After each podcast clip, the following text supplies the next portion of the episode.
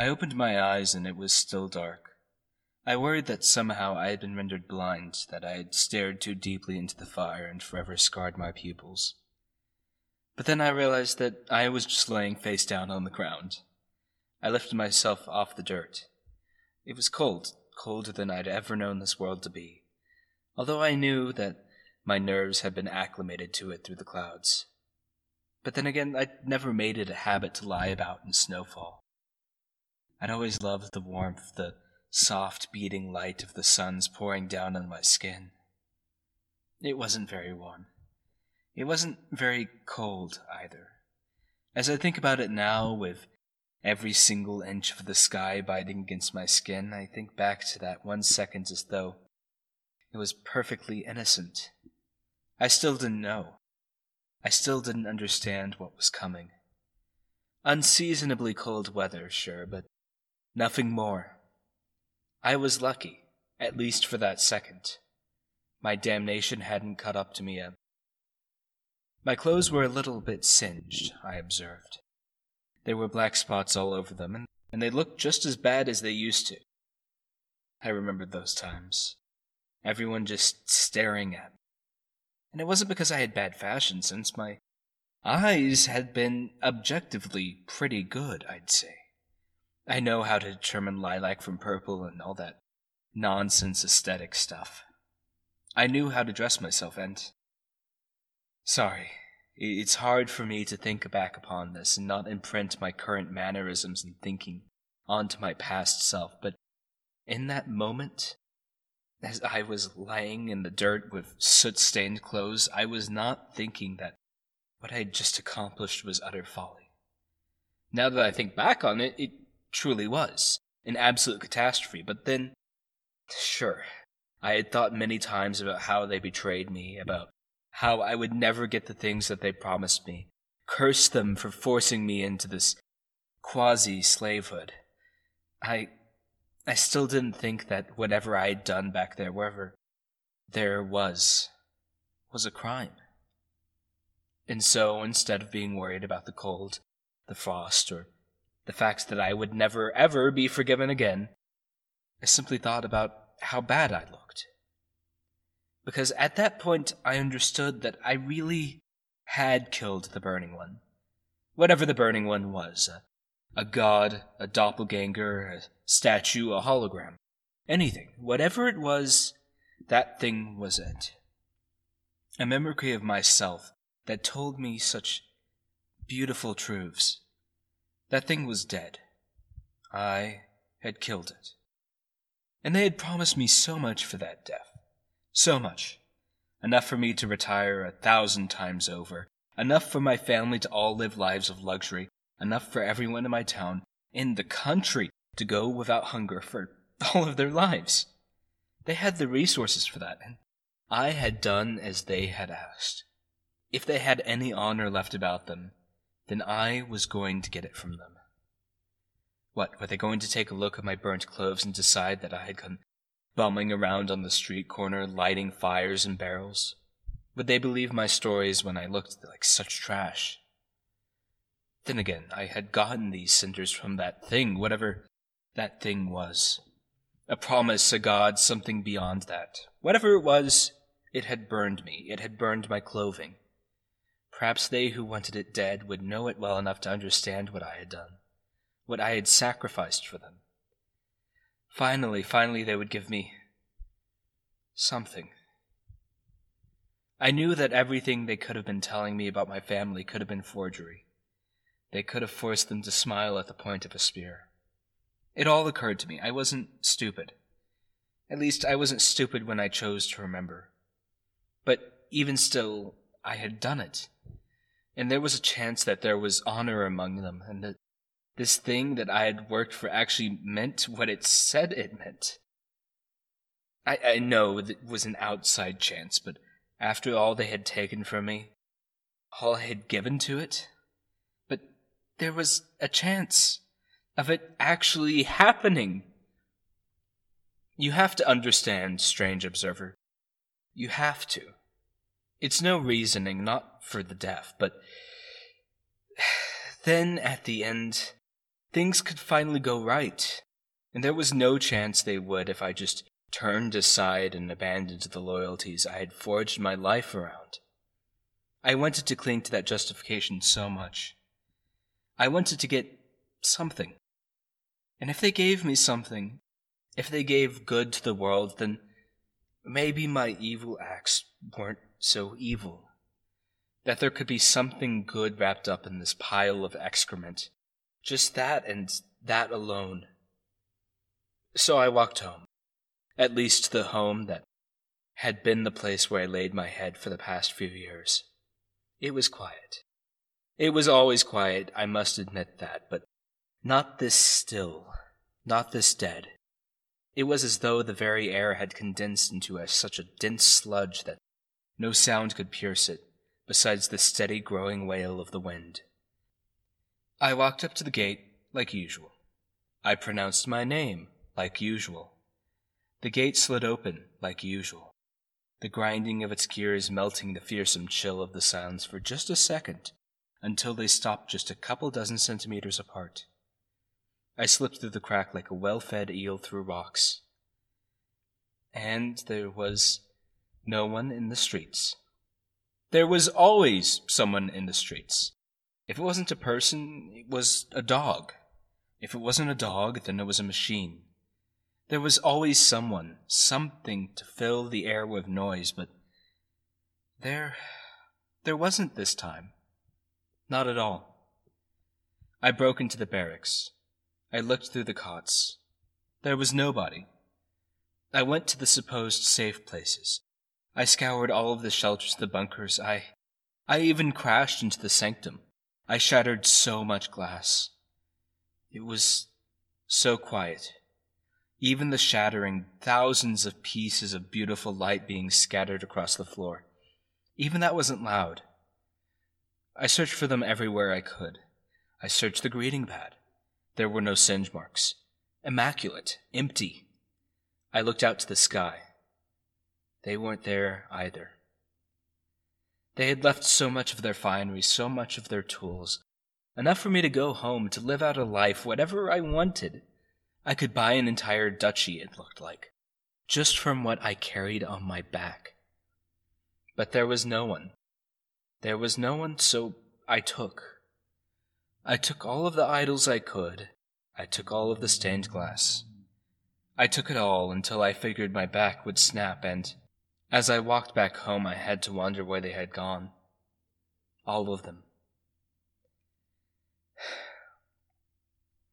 It's what I expected. I'm gonna be honest, it's what I expected.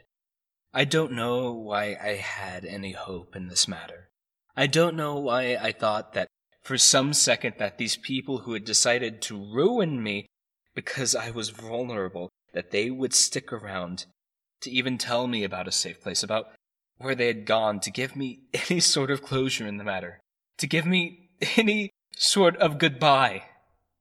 I would have taken that. But they left me the riches. That's all they left me. That's all they left me. I had killed myself for them twice, twice at this point. I had doomed everything, even those things that deserved to not be doomed. And all they gave me was wealth. I, I, I must have snapped at some point. I must have started screaming. I must have banged my head against a tree. That would have helped with the memory, wouldn't it? A thousand times over. That had always been part of the technique, hadn't it? Some of it was finesse, some of it you forgot through training, and other times you just got through with physical abuse. And I had forgotten the technique, at least consciously. I couldn't tread down that path. I would have had to learn it by myself, but they wouldn't even give me that. You understand, observer? Here I was with a shattered mind, and the only things that I could remember were the promises made to me that had been broken everything that was supposed to be given to me in my sacrifice, I understood that it wouldn't happen. And I also understood that I destroyed myself. I remember those words. I broke the contract, not that burning one, not that thing of forgiveness. That's what they left me. They left me that and wealth. They could have given me an entire planet made out of diamond, and it wouldn't have been worth even a segment of my mind. They couldn't give me any closure. They left me to myself, a little broken fool to ponder a broken wasteland. So what did I do? Did I go somewhere? Did I find peace? Did I hug my loved ones? I tried to. I wandered into town with my new riches. I found many people in the streets, bright eyed, red cheeked, all of fever, all hungry. They looked at me with eyes of the wolf, relatively plump as I was. Everything, it just got darker and darker every day that I walked. Every single pair of eyes that I met every single day was more and more dead, more and more bright. Each day it grew colder. Each day more of the frost fell. Each day you could see, if you looked very closely, that terrible doom coming for us all on the horizon. That was the red. We didn't know it then. I, I didn't know it then, but they, the people who shattered me, must have, right? That's why they left to wherever they went. Because they went somewhere. They, they went somewhere. They probably went off to join you, or maybe, maybe they had someplace different, someplace where they inscribed a circle of spices and tears.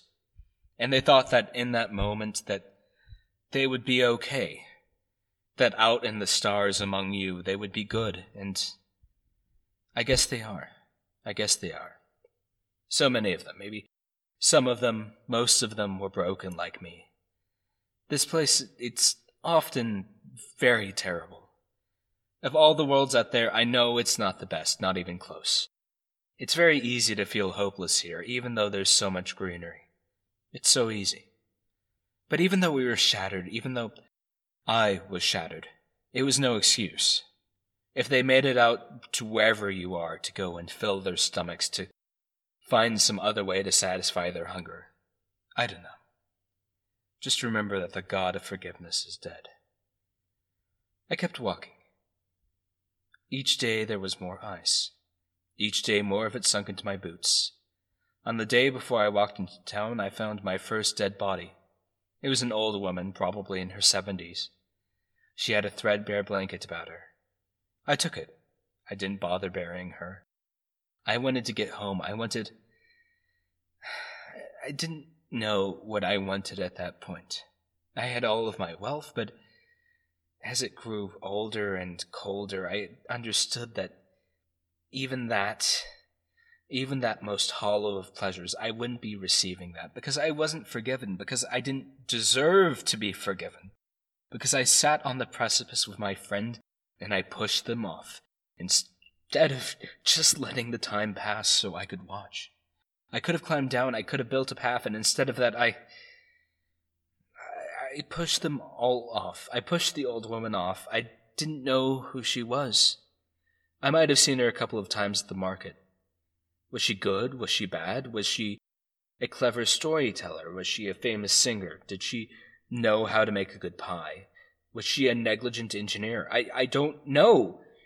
Heck, she might have been a, just a gambler or a drunk. It doesn't matter. It didn't matter. It doesn't matter who I killed. I still killed them. For no good reason other than those promises. Those damn promises I knew wouldn't come to bear. So, last day I walked into town, okay? A lot of the buildings were smoking. At night you could have seen them on fire. There was a lot of blood in the streets. So much red. So much red.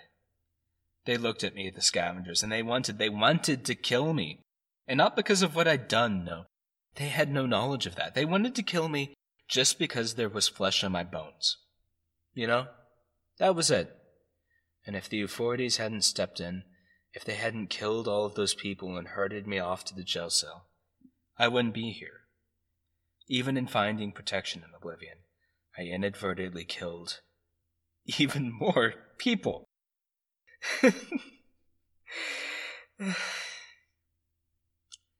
and then I hit my head against the wall. I, I, I don't know how many times. A hundred, a, a thousand. Eventually, even the authorities didn't give a damn. They couldn't. Those who didn't run away stayed because of their orders, their promises. They stayed in their beds when the night came. They fell asleep, and in that sleep, the thing came. The thing which was forever red. Red.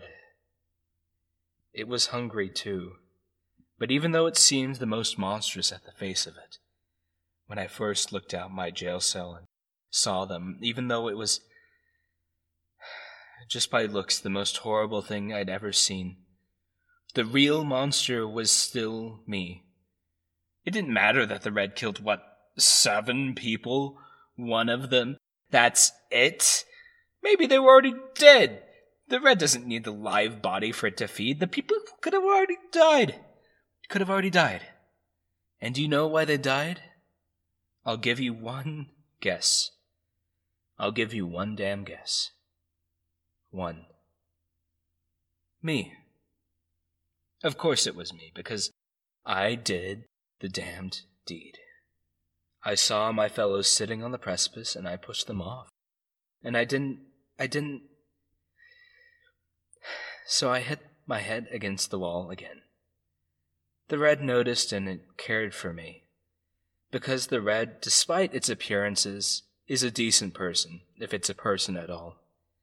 That thing which we think is so monstrous, that thing that we tie so inextricably to our Armageddon, is the best thing that I've ever met.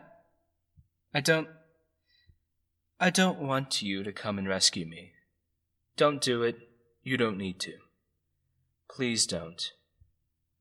A cold wind's blowing in from the east, and I need to feel it on my skin. I won't be forgiven. If there's any afterlife, I deserve hell. But at least I'm alone. At least I can't kill anyone else.